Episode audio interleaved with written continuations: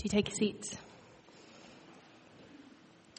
Uh, the reading this morning is from the book of Genesis, and it's chapter 30, starting at chapter 33, verse 18, um, going to chapter 34, 31. And you can find that on page 37 in the Red Bibles. And we do have Bibles in other languages and versions at the back, and the page numbers for those are on the screen.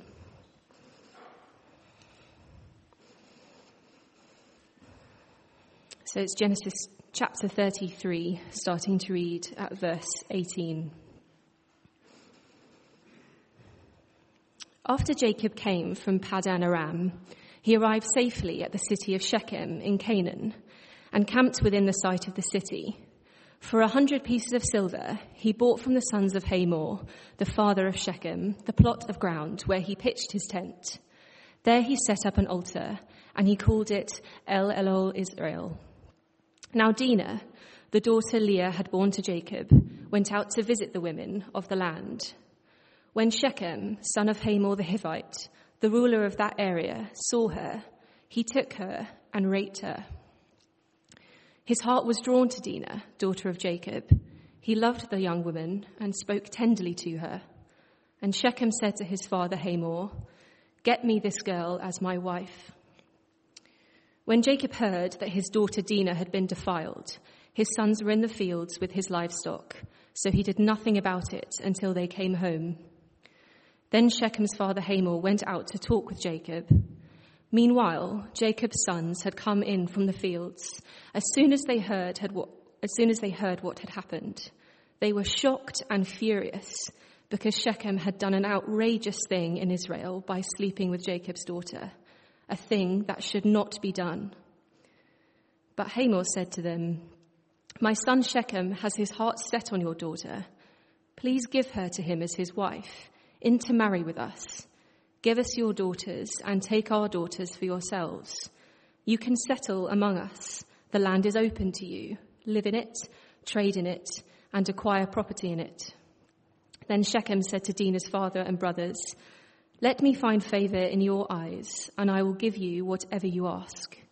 Make the price for the bride and the gift I am to bring as great as you like, and I'll, pre- I'll pay whatever you ask me. Only give me the young woman as my wife. Because their sister Dinah had been defiled, Jacob's sons replied deceitfully as they spoke to Shechem and his father Hamor. They said to them, We can't do such a thing. We can't give our sister to a man who is not circumcised. That would be a disgrace to us. We will enter into an agreement with you on only one condition that you become like us by circumcising all your males. Then we will give you our daughters and take your daughters for ourselves. We'll settle among you and become one people with you. But if you will not agree to be circumcised, we'll take our sister and go.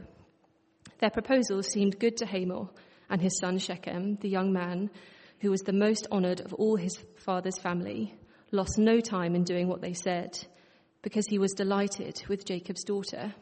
So Hamor and his son Shechem went to the gate of their city to speak to the men of their city. These men are friendly towards us, they said. Let them live in our land and trade in it. The land has plenty of room for them. We can marry their daughters and they can marry ours. But the, but the men will agree to live with us, one people, only on the condition that our males be circumcised as they themselves are. Won't their livestock, their property, and all their other animals become ours? So let us agree to their terms, and they will settle among us. All the men who went out of the city gate agreed with Hamor and his son Shechem, and every male in the city was circumcised. Three days later, while all of them were still in pain, Two of Jacob's sons, Simeon and Levi, Dinah's brothers, took their swords and attacked the unsuspecting city, killing every male. They put Hamor and his son Shechem to the sword and took Dinah from Shechem's house and left. The sons of Jacob came upon the dead bodies and looted the city where their sister had been defiled. They seized their flocks and herds and donkeys and everything else of theirs in the city and out in the fields. They carried off all their wealth and all their women and children, taking as plunder everything in the houses.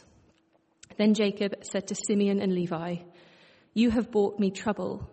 You have brought trouble on me by making me obnoxious to the Canaanites and Perizzites, the people living in this land. We are few in number, and if they join forces against me and attack me, I and my household will be destroyed. But they replied, Should he have treated our sister like a prostitute? This is the word of the Lord. Thanks be to God.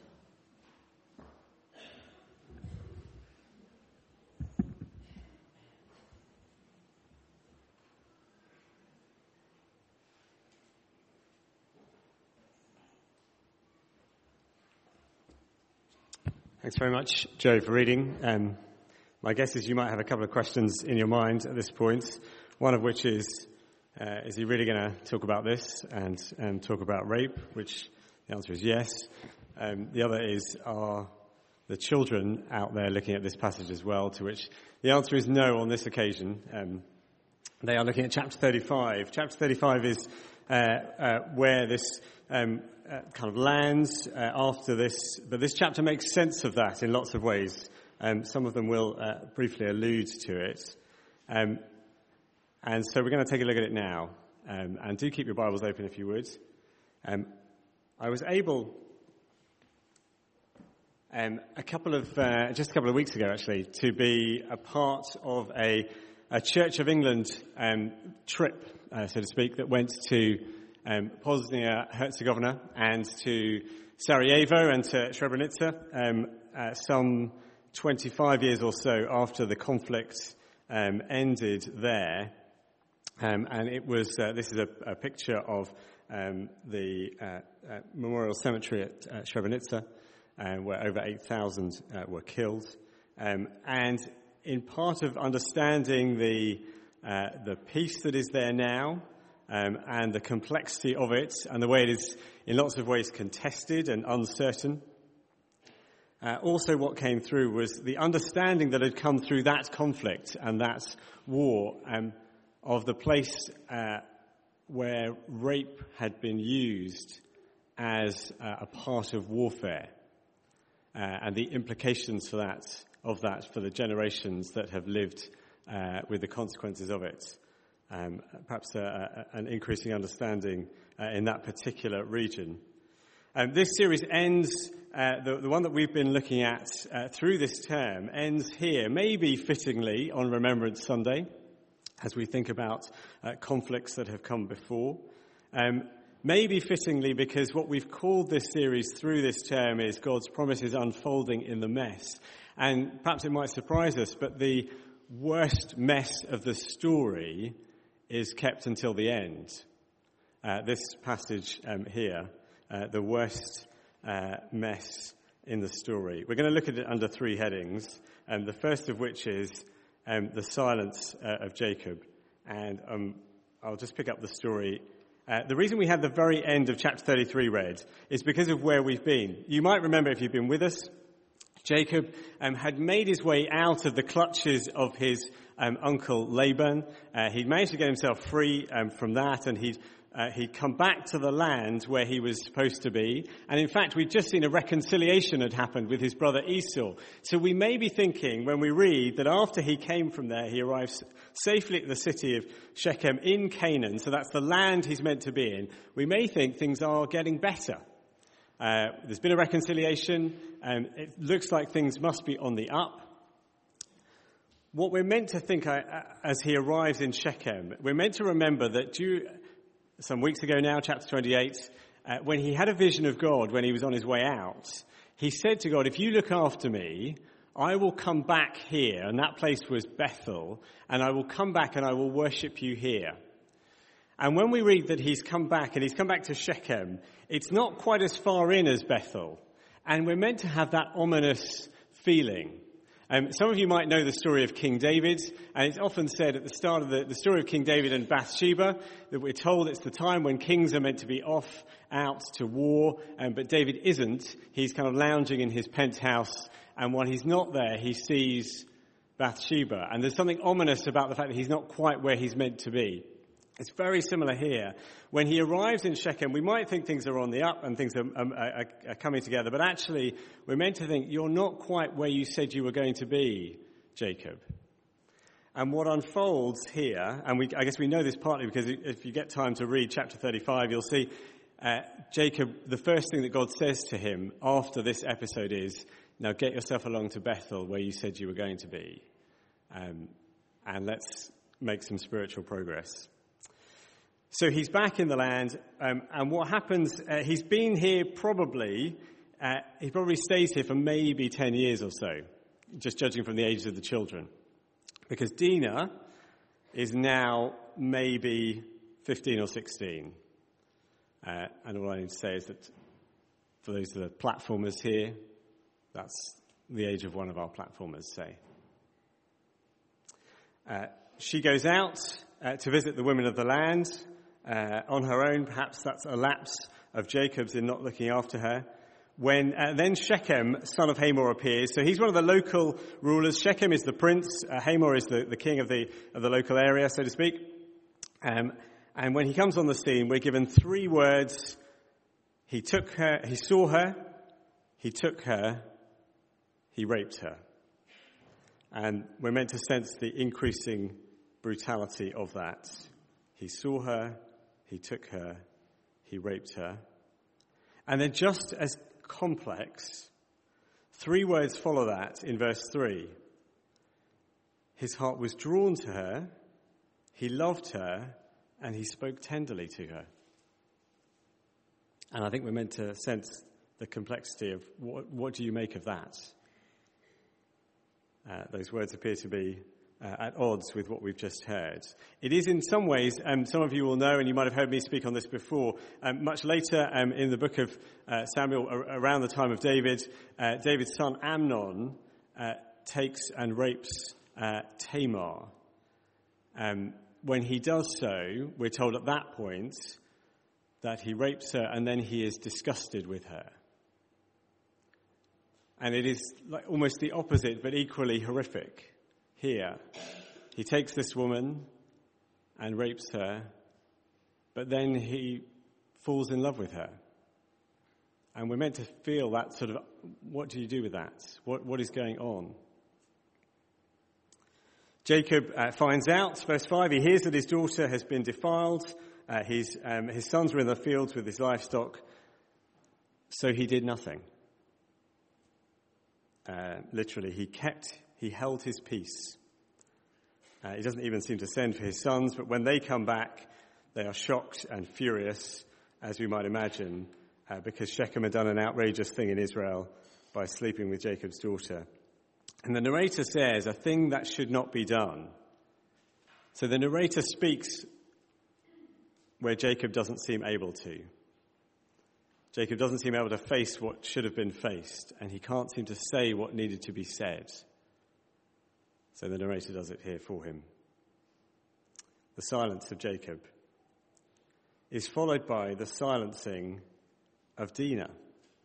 What follows in much of the rest of the story, if you were listening uh, through it, you'll be thinking, what's going on here? It's largely a set of discussions, negotiations about uh, where she is a vehicle for their interests. So firstly, you get Hamor and Shechem. I said they're the sort of king and prince. So they come on the scene, and to summarize, they're mostly interested in tribal relations and trade. So they come forward and they say, well, look, why, why don't uh, you give us uh, your daughter in marriage and then you can, we can trade together and you can have property here and um, uh, there'll be a sort of, you know, good economic benefit for everyone. Uh, the sons reply, so if they talk about tra- uh, tribal relations and trade, the sons reply, and it appears to be about um, honoring religion. So they say, well, we couldn't possibly do that because you guys aren't circumcised. So to honor our religion, you would need to be circumcised. So it seems to be about honoring the faith and the religion. And both sides are lying. Now the sons are lying because this isn't about honoring religion. This is about revenge.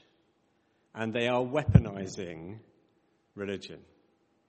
So as the uh, story goes on, you probably uh, saw they, they make the stipulation that they need to be circumcised, um, and uh, they agree to this. Uh, Hamor and Shechem go to the town and they say, look, this seems like a good deal to us. We can trade with them. We just need to be circumcised. So why don't we agree to their terms? Verse 24. All the men who went out of the city uh, agreed with Hamor and his son, and every man in the city was circumcised. Um, so they, uh, they agreed to that. But three days later, while all of them were still in pain, so presumably the three days is to maximize their weakness, two of Jacob's sons, Simeon and Levi, now Simeon and Levi are Jacob's full brothers. Uh, uh, sorry, Dinah's full brothers. Um, Simeon and Levi are her full brothers. You remember the layers of the family and the different mothers there were? Um, so it's no um, mistake that it's Simeon and Levi. They are her full brothers. Their care for her, concern for her. But what do they do? They took their swords and attacked the unsuspecting city, killing every male.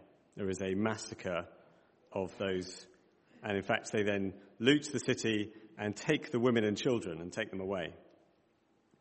So they had suggested it was about honoring religion, but they were lying. In fact, it was about revenge. Shechem and Hamor had suggested it was about trade, but in fact, it's actually about Dinah. So when they come and say, look, this is about us relating to you, actually, this is about uh, how Shechem wants Dinah. And it's very hard to get our heads around this, but verse 19, the, the young man, this is Shechem, uh, the one who was uh, most honored in all his family, lost no time in doing this, in, uh, uh, in agreeing, because he was delighted with Jacob's daughter. And the word delighted, um, it is hard to get our head around it. It's what we would call true love. He has fallen for her. But they are lying in the way they present this. And when we get to the uh, episode where then they are killed, verse 26, uh, when they come in, they put Hamor and his son Shechem to the sword, and they took from they took Dinah from Shechem's house. Now, why is this important?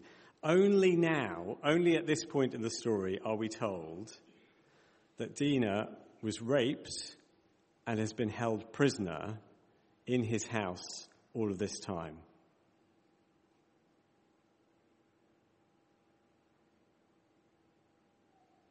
Only then are we told they were lying. I don't know where you thought Dinah was in the story.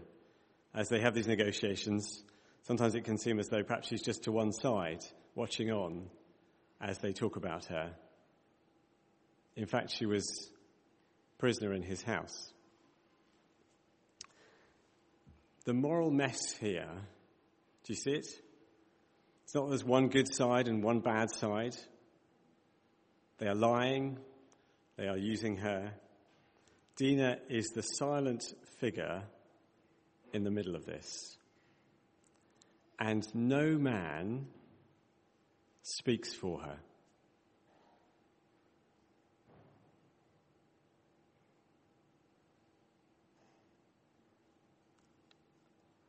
the silence of Jacob, the silencing of Dinah, and the God who speaks into this mess. It ends with a real note of tension. Uh, verses 30 and 31, there are two opposing voices. Firstly, Jacob says to Simeon and Levi, You have brought trouble on me by making me obnoxious to the Canaanites and Perizzites the people living in this land. We are few in number, and if they join forces against me and attack me, uh, I and my household will be destroyed. Here is the voice of the appeaser, and he is driven by fear. He is worried about his allies. He is worried about his place in the community. And so he dare not speak. And it's responded to by verse 31. Simeon and Levi, they replied, but should he have treated our sister like a prostitute? They have massacred every person, every man in the city, and taken the women and children. Here is the voice of the avengers, and they are driven by fury. And we're meant to feel how complex this is. It just leaves you there. And there is so much that is wrong in this chapter, and it is not just a mess, it is layers of mess. And one of the things I, I suspect we need to see And again, this might be news to you if you're new to Christian things or to the Bible even, is that the Bible looks squarely at the rape of Dinah and the rape of the city and isn't afraid to. Should she have been treated in this way? Of course not. Should they have massacred so many? No. We're meant to sense how complex this is. And it, in facing that, it's partly facing our own human brokenness. I'm aware it touches on uh, profoundly important topics.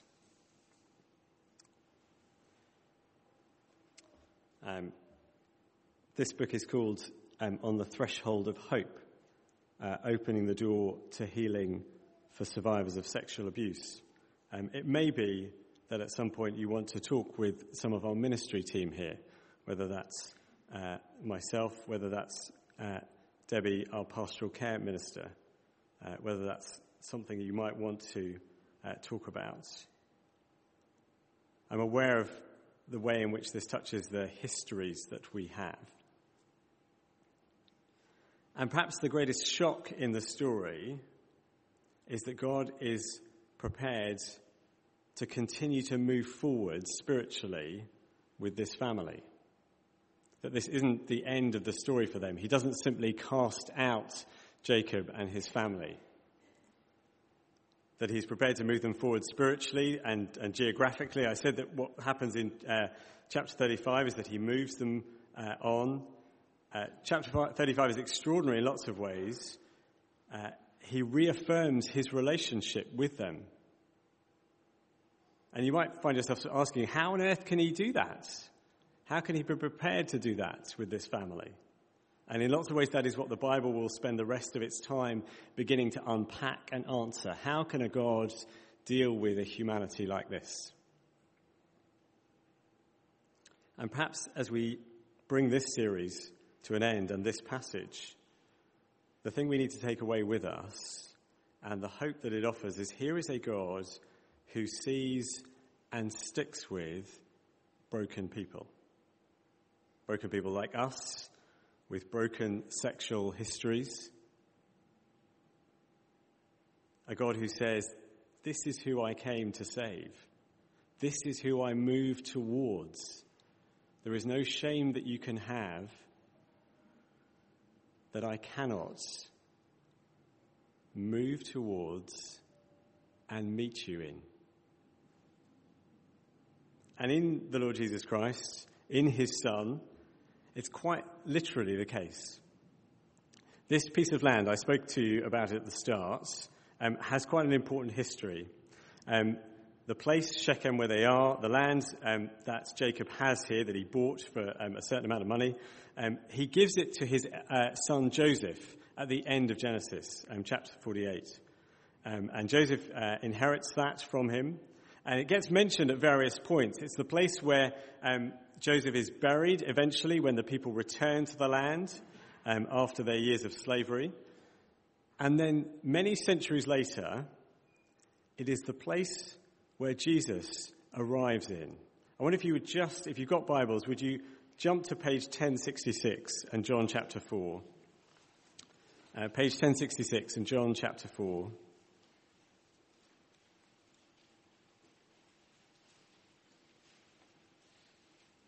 This uh, plot of land, uh, he arrives in this place, and John points out for us exactly where this is. Uh, he says it's near the plot of ground Jacob had given to Joseph. It's near this plot of ground where Jacob had given it to Joseph. It's been in Israel's history. And he's at a well there, and you might know the story well. Uh, at this well, he meets a woman and it's a woman who, uh, given the uh, culture of that day and that time, he does an extraordinary thing where he moves towards her and he asks her a question. He speaks to her. and he invites her to speak. And as they, as they talk, as they discuss, he does a remarkable thing which he uh, scarcely does very often, which is he reveals himself as the savior of humanity, as the rescuer. He reveals himself to know her and as the one who sees her in the mess of her life. You may know the, the complexity of her life. And he says, I've come for you and I've come to you. On this same plot of ground, I do, I wonder, and I have wondered this week, what the Son of God walks on earth and he comes to this place knowing Israel's history. I wonder what he had in his mind. And was it the silenced Dinah? Did he bring her to mind as he invited that woman to speak and said, Tell me your story? Tell me your story. I have come for you and your story. Jesus moves towards us. He, he moves towards you. That is the kind of God that He is. He is the one who says to you and I, and please know this this morning, this Remembrance Day. He's the one who says, I, I move towards you. I am the only one who can help you through this mess. There is no mess that you have that is greater than what I can do for you. Let's pray together.